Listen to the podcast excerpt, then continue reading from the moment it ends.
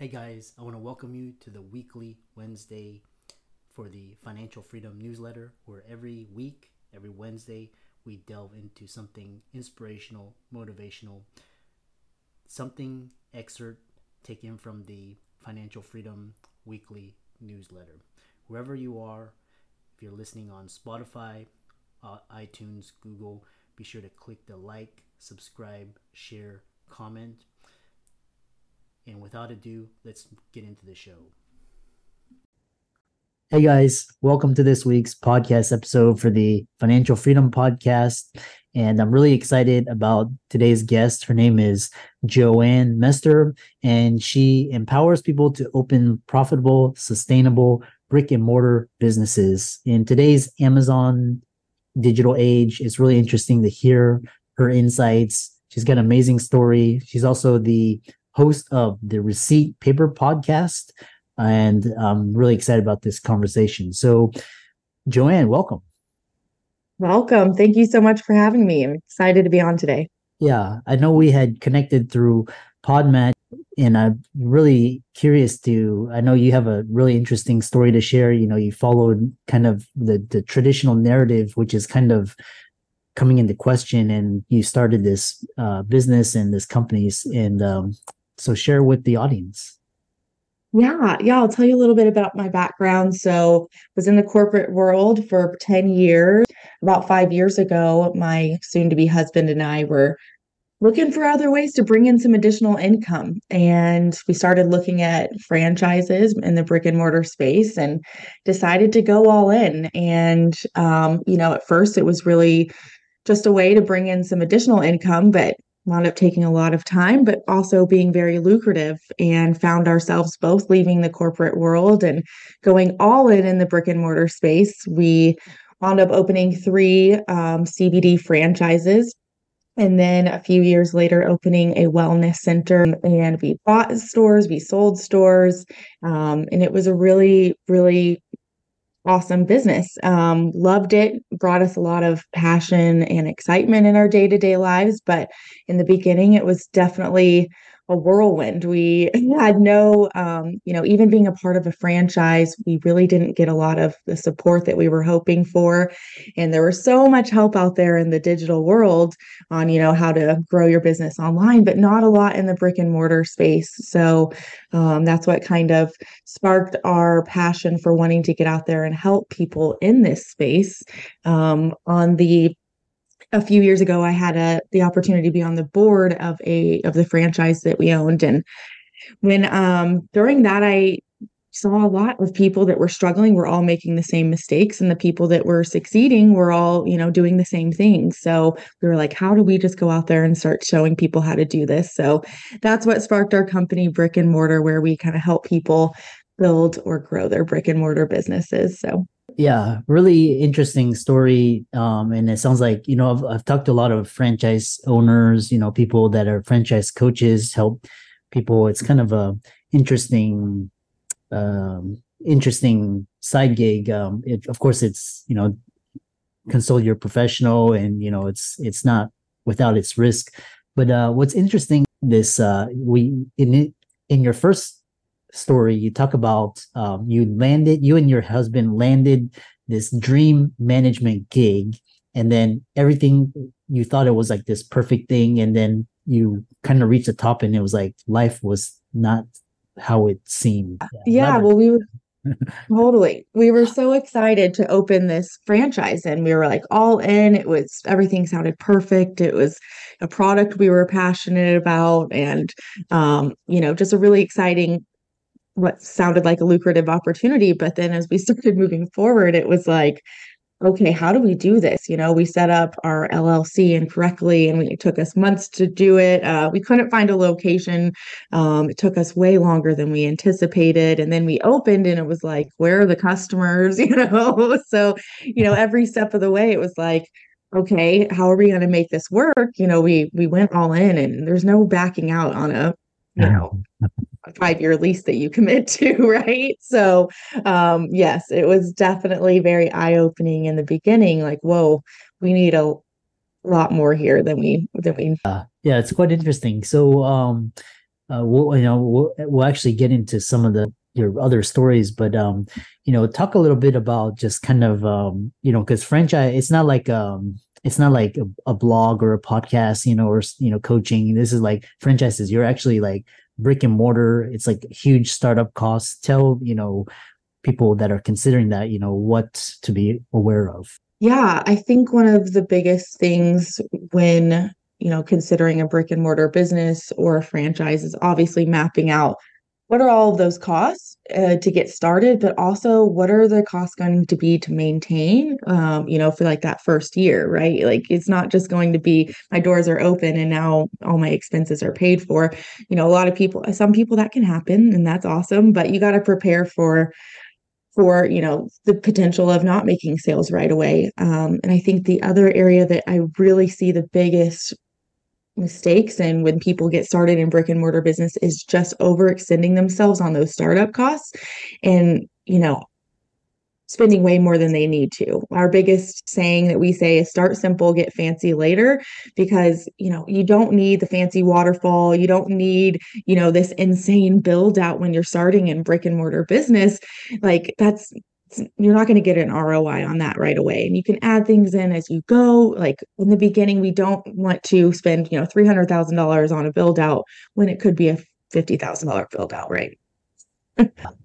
yeah, I love that. And, um, you know, again, again, you know, these are like this podcast is for people listening. It, you know, be sure to con- consult the experts. Don't get in over your head. The other question I have is, um, you know, in this age of um, Amazon and you know work from home is uh, brick and mortar business dead? Is it right for people? What consideration? Yeah, we've definitely seen a lot of transitions in that space, but I cert- most certainly don't think it's dead. Um, you know, I think that when we think about going into a brick and mortar business, it's no longer just to go buy a product, right? You know, we can do that online. We can compare prices to things online. We can compare items features. So you know when i think about going to a brick and mortar business and what drives me there is typically the experience that that business is going to provide. And i've really seen that the businesses that are succeeding are the ones that provide more of that experiential retail experience. You know you're walking in there to you know see something to try something to taste something. You want to hear something or be entertained and delighted.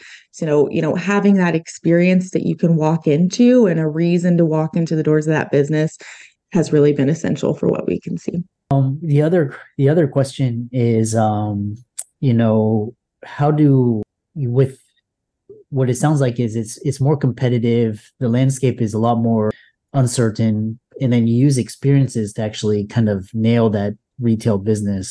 How do um you know what do you what do you the most important things to look for when searching for a location? You know what are some important factors? Is it location? You know suburban areas? Uh, tell us more. Location is one of the most important factors in a brick and mortar business's success. We see it time and time again and i um, will work with people and you know they're they're really struggling. And a lot of times it's simply because of their location. And sometimes we can and get them to move to a better location and they're 10 times more successful or we just you know figure out ways to make it work at that location that they're at. But um, in the beginning you know so many people one of the biggest expenses is obviously your lease. And so many people want to cut down that cost. Like how can i get the spend the lowest amount on that cost? But what they're doing is they're not realizing is that they're going to have to spend five times as much on marketing because that location is either harder to find or harder to see or you know if if you think of your storefront as a giant billboard you know how how visible is your is your storefront? That's going to be pure marketing for you and as far as where you're located. So um, you know knowing that you have a good location will decrease your marketing expenses tenfold. Um, I think one of the biggest things to look for is obviously visibility. You know, how many people walk by, drive by, are seeing your business every day?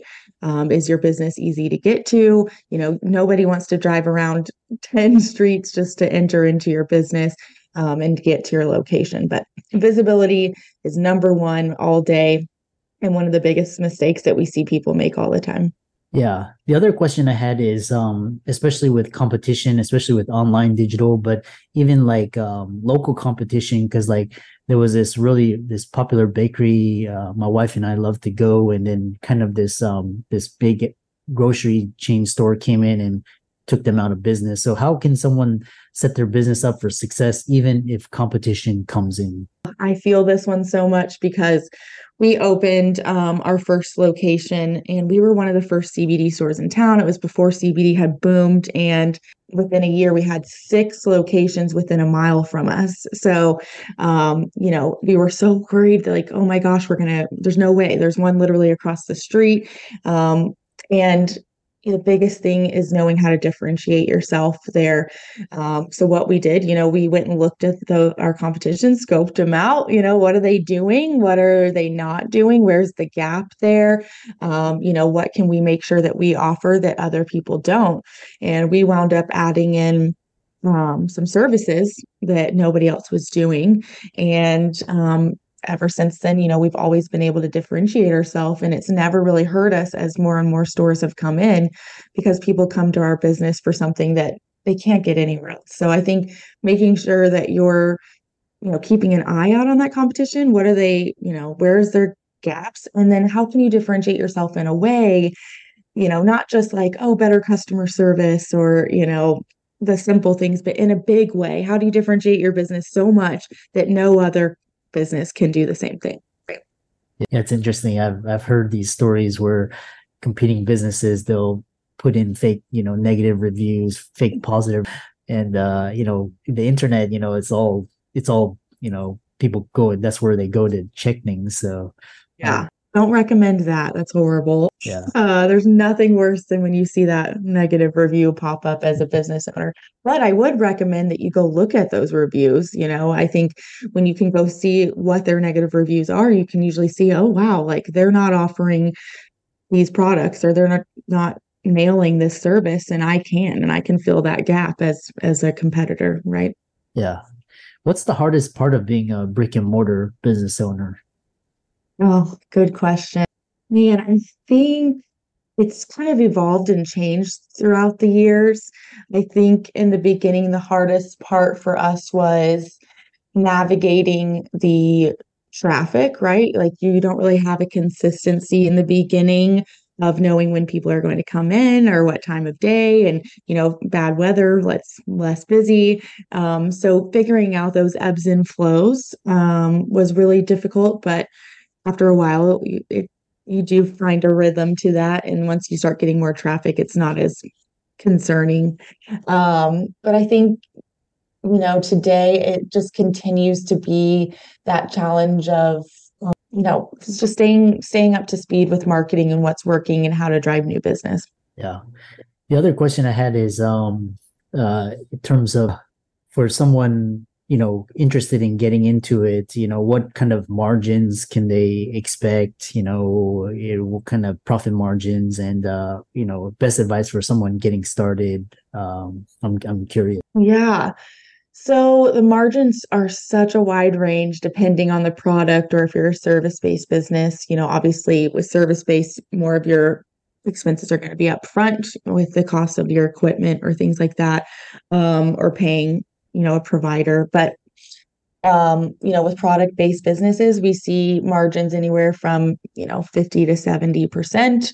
Um, most people want to run at a 30% um, profit margin. So you know the ones that we've seen successful are able to do that including their overhead costs. So um yeah i mean you definitely just want to dig in on on those margins. I've seen a lot of product based companies that um, are not negotiating enough on the on the beginning on that wholesale costs and they really should be pushing for a lot more.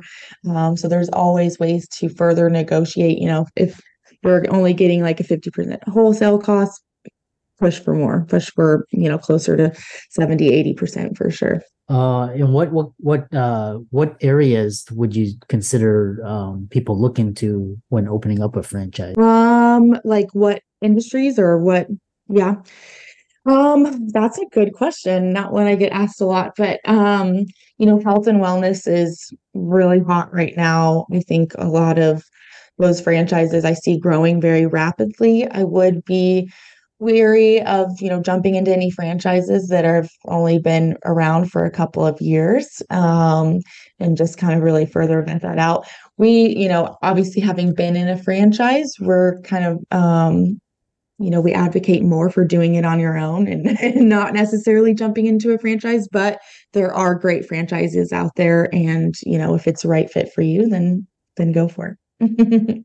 And uh, i know a lot of question for the listeners are thinking are thinking about you know what is the cost and how do they get funding? Uh you know what are options all of that? Funding is the biggest question we get and there are so many ways to get funded. And you know as you know you've got grants and loans and you can look for partners and investors. And you know we've done all of that with our first business. Um, you know we just simply saved up you know cut out the unnecessary expenses. And we wound up opening our first business for less than $30000 including the franchise fee um, so it is doable to if you really cut back. Um, our second business, we went and found a partner, um, and it was kind of a, a 50-50 split. Somebody who also had a CBD store that we went in with, and then our third business, we went and um, we had an investor. He just wanted to fund it, and we just did all the work. And um, you know, later on down the road, we wound up selling that business and just split it. So there's lots of different scenarios like that that you can look for. Um, and then you know obviously there's you know we see people all the time that that do look um, seek out loans and we have a lot of partnerships with people and help people do that because um, it is it is to get get the funds that you need. Yeah and how can people you know check out your website social media channel etc yeah so if you go to master brick that's and as in nancy um, you can find lots of resources on there. We've got a free brick and mortar business plan um, that can help you kind of guide you through all those things that you need to know to get started in brick and mortar business. And if you already own a brick and mortar business, we've got a free resource on there um, 75 ways to drive traffic to your business. So that's also a a nifty one for you as well. Yeah. And uh, for all the audience out there, let's thank Joann for coming onto the show. You know, interesting uh, to talk about brick and mortars. Uh, of course, do this is not advice. Do your own research. Mm-hmm. Startup costs, risk are extremely large. And uh, with that, thanks so much for coming onto the podcast. I hope you really enjoyed that wonderful, inspirational, motivational piece. Again, if you, wherever you are listening, if you liked it, be sure to like, comment, share, subscribe. We're on everywhere Spotify, iTunes, Google, Amazon, Audible. And without much ado, be sure to thank this show's sponsors, and we'll see you next week.